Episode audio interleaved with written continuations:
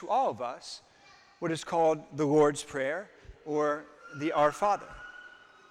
Now, we hear a different version of it than we pray in today's Gospel from Luke. The version we pray that we grew up with is the version that is in Matthew's Gospel. This is a slightly different, truncated, smaller version, which is typical of rabbinic teaching, by the way. This isn't,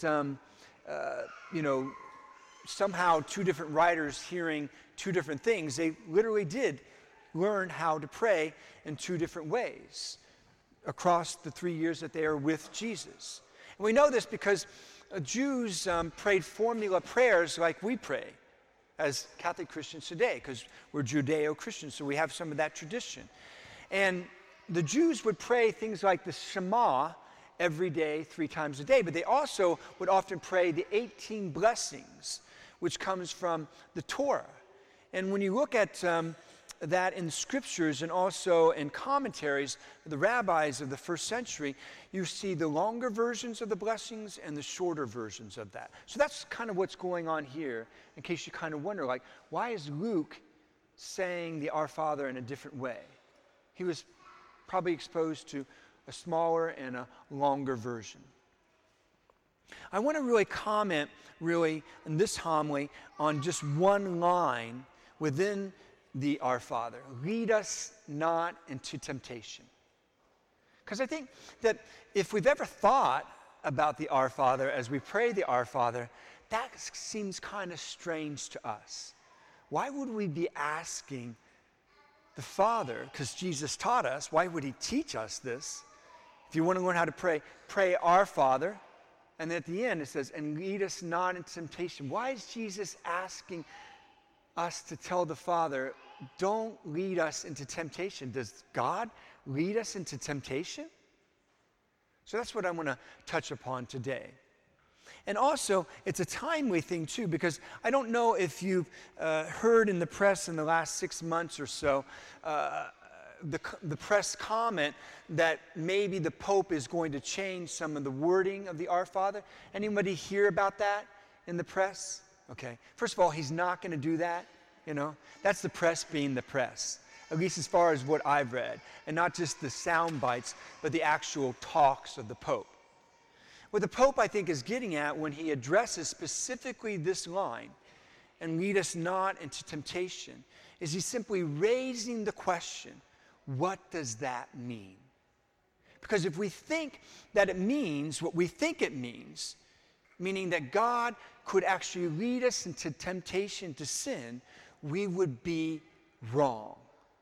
And so the Pope has commented on this a couple different times in order just to highlight what it is that we don't believe and also to prompt discussions of what it is that we actually believe. So since this came out in the press a few months ago, I've been waiting for this to show up in the scriptures so we could speak about it today.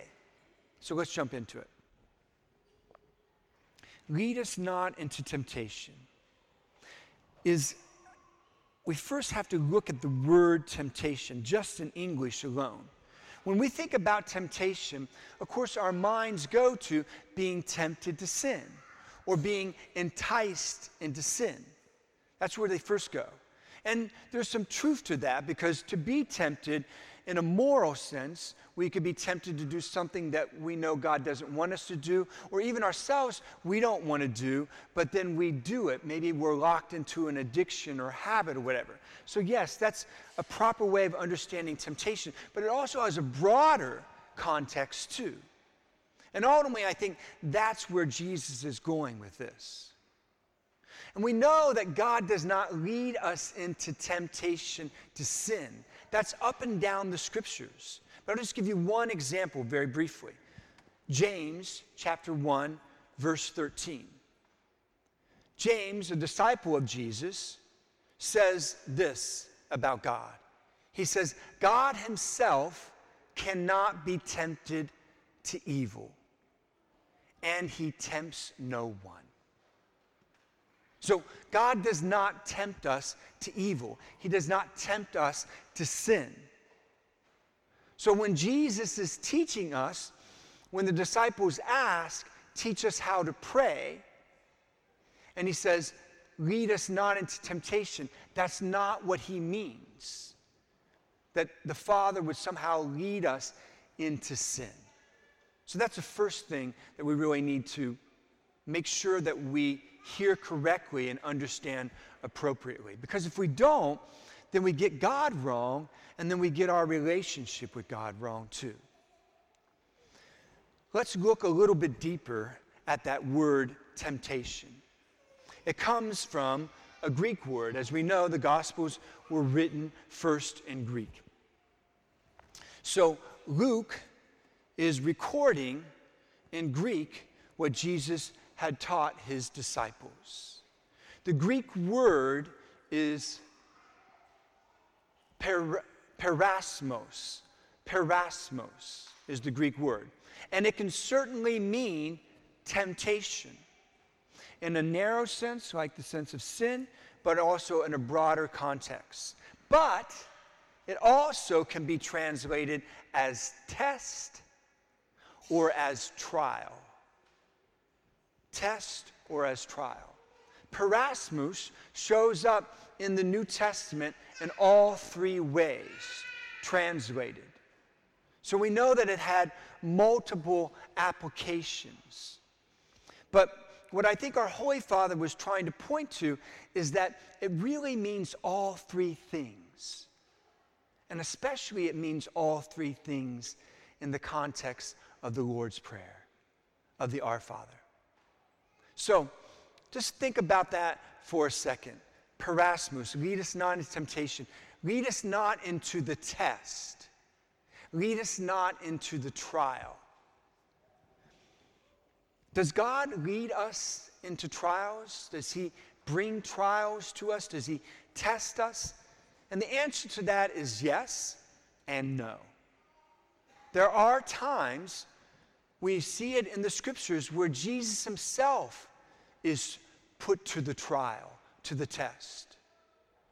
Like in the Garden of Gethsemane, where he is feeling the darkness of what is going to happen to him. And he cries out, Lord, if it's possible, let this suffering, this cup pass from me, but not my will, but your will be done. And we also know that Jesus put his disciples to the test. And he knew that they were going to go through many trials after his death and resurrection, right? So there are times where we have experiences in our lives where that thing is difficult and there is suffering, there's challenges to us, and this is part of God's will for our lives, but not for our bad, because his will is always for our good, and I'll get to that. But more often than not, far more often than not, it's not God's direct will that we're going through some sort of test or trial, but it is him allowing us to experience it, by the simple fact that we're human beings who live in a fallen world, and we have a fallen humanity, and we have free choice, and other people have free choice. And when those intersections of people's free choices and our fallenness collide, sometimes we get hurt by the will of another, or sometimes we hurt another, or we hurt ourselves by our choices, or sometimes just in our fallenness, the very fact that we are frail physically and that we're mortal and that we suffer and we die. There's many ways in which life can be trying, with our jobs, with our relationships, with our decisions, with our health, and so on. Those can all be tests or trials for us. And they're not God willing it, but God can get in it and he can use it. Again, not to cause us to fall or to fail, but in fact, for our good. So let's go to that. Lead us not into the test, or lead us not into temptation. Lead us not into trial. Let's think about this in a contemporary context. A student at college has to take many tests, right? Many, many tests over the course of 4 years. But let's use the example of a doctor. And this student has like 8 years or more of different tests. exams, right? Now, when a professor gives that test, those series of tests over years to a student, why does he or she do that? What's the purpose? Is it to cause that person to fail? Is it to cause the person to fall? No. And the same goes with God. When we have tests or trials in our lives, he's not giving them to us to cause us to fail or to fall. So why does a professor do that? Because a professor knows that these trials, not just the one-offs, but the series that goes on with a whole process over the course of many years, is cumulative. It accumulates. It aggregates. It grows. And by taking tests on a regular basis, what does a person have to do? They have to be ready for the test. They have to be prepared for the test. So that means they have to study. And when they study, because they know a test is coming, they gain knowledge. It stretches them. It expands their mind. It informs them. It helps them to become an expert in an area of a field of study where they're going to need access to all that knowledge and all that experience, all that information in order to do what it is that they feel called to do, to be the doctors of the lives of other people. And so the test actually strengthens them, causes them to grow and to mature, and it not only then just helps them, but once they become doctors, it helps them help other people too. So as other people come to them in their trials and the tribulations with their health, they themselves understand that trial and test, the challenges it presents, but also the opportunities, and they're able to minister to them. They're able to take on those questions and those doubts, and they're able to work through all the questions that they had and all the information that they gathered and use it to help another person. So in the case of a professor giving a series of tests, it's not just for the good of the individual, it's for the good of the society, of other good people, of other people in general. And I think when we look at it in that context, we begin to start to see correctly what it is that Jesus may be getting at here. When he is asked by his disciples, "We see how you pray. So teach us how to pray." Okay, our Father who art in heaven. And he goes through the prayer, but then he also adds, "Lead us not into temptation, but deliver us from evil." Understood in this way, peirasmos then helps us to understand our relationship with God correctly. Yes, we are going to go through trials, and we are going to go through tribulations. But here's the thing. They can strengthen us. Because what did they do? As we go through them individually, as we go through series of them over the course of a life's journey, they cause us to cry out to God, to recognize our need for God, to cling to God, to hold on to Him, to pray to Him, to trust in Him, to have faith in Him, to follow Him no matter what's going on in our life, good or ill. It causes us to, it stretches us, it expands us, it readies us, it prepares us for the next trial and the trial after that. And it accumulates. So over the course of our lives, we become stronger and stronger in our faith, not despite the trials and the tests, but because of them. And not only then for us, but it also prepares us to help others. So as we mature and grow in our faith, then the people that God gives us, our spouses, who will go through trials, we're able to get into the messiness of those trials and help them rather than not know what to do with them. And when our children are growing up and facing the challenges of their youth and adolescence and their young adult life, we're able to get into that messiness and help them to hang on to their faith rather than walk away from the faith. Which leads me to my next point. There's been a lot of studies that have been done in this last generation about students taking tests. And what we're finding over time is that many students cheat on tests. when they're asked anonymously, have you ever cheated on a test, right? So this is where temptation and test and trial come together, and they all three mean something together rather than separately, and they all three have meaning for here, and that's why we get it in English as temptation. Just as a student is tempted during the trials of testing, when he's not ready, when she's not prepared, and they get into the test and they cheat, they find an excuse or an easy way out, so they think. And we know what that result is. It doesn't truly develop the person, right? And not only then do they not benefit, but the field of study that they're working in, the people do not benefit because they've been cheating along the way. So it's not good. It might be good on the spot the person feels, but it's not good for him or her, and that's not good for other people. Well, it's the same temptations that come to us when we go through trials and tests in our lives.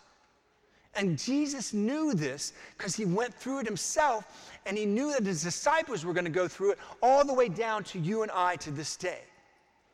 Maybe you know this already, and maybe you know people in your life who you love who have gone through this. And it goes something like this. Something happens to us in life, something that's really difficult, that's hard, that's a struggle. And through that, we use that experience to walk away from God. We fall under the temptation that accompanies a trial and a test.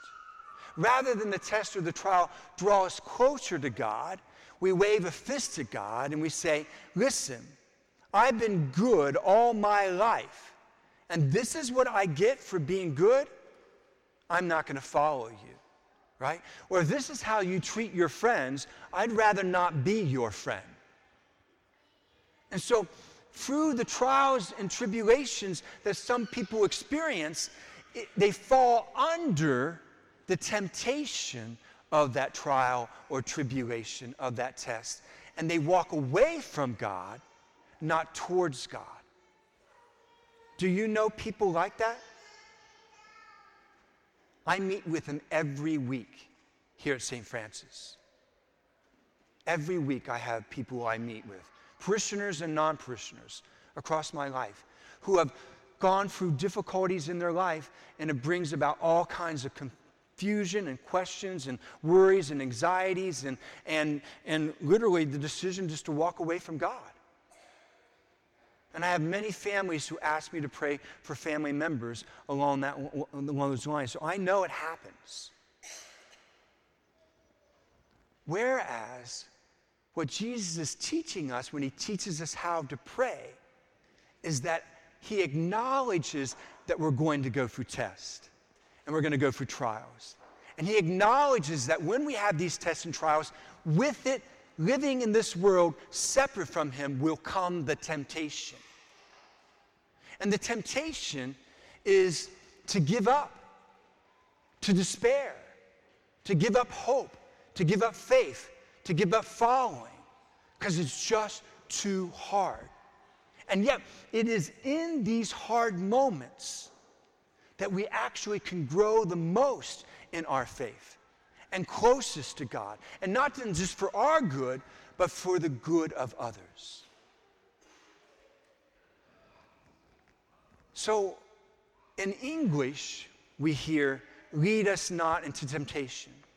And it could be translated in many ways. Let us not fall into temptation when we go under the trial.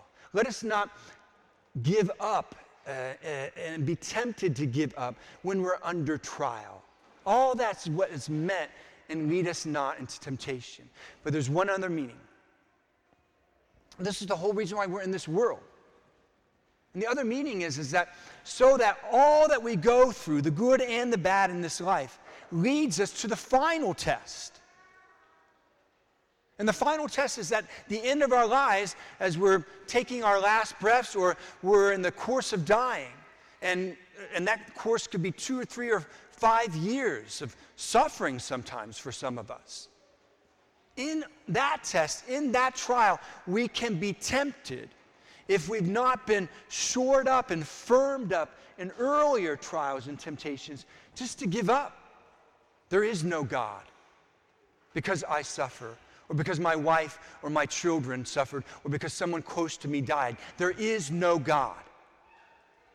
And so at the time when it's most critical, at the end of our own lives, we fall under the temptation of the trial and we succumb to it, when everything that came before it was to get us ready for this final trial and temptation. Or as the saints say, this final glory. Because I've also been with many people at the end of their lives who have been one or two dispositions. One is that anger or that disbelief or that despair or whatever. But the other is, I'm ready. I'm prepared. My heart breaks for the people I'm leaving behind. I trust in the Lord, but He's got a plan, and I'm ready for heaven. I'm ready for eternity. It's interesting that in Luke's version of the Our Father, he doesn't say, lead us not into temptation. Listen to what he says. And do not subject us to the final test. Isn't it beautiful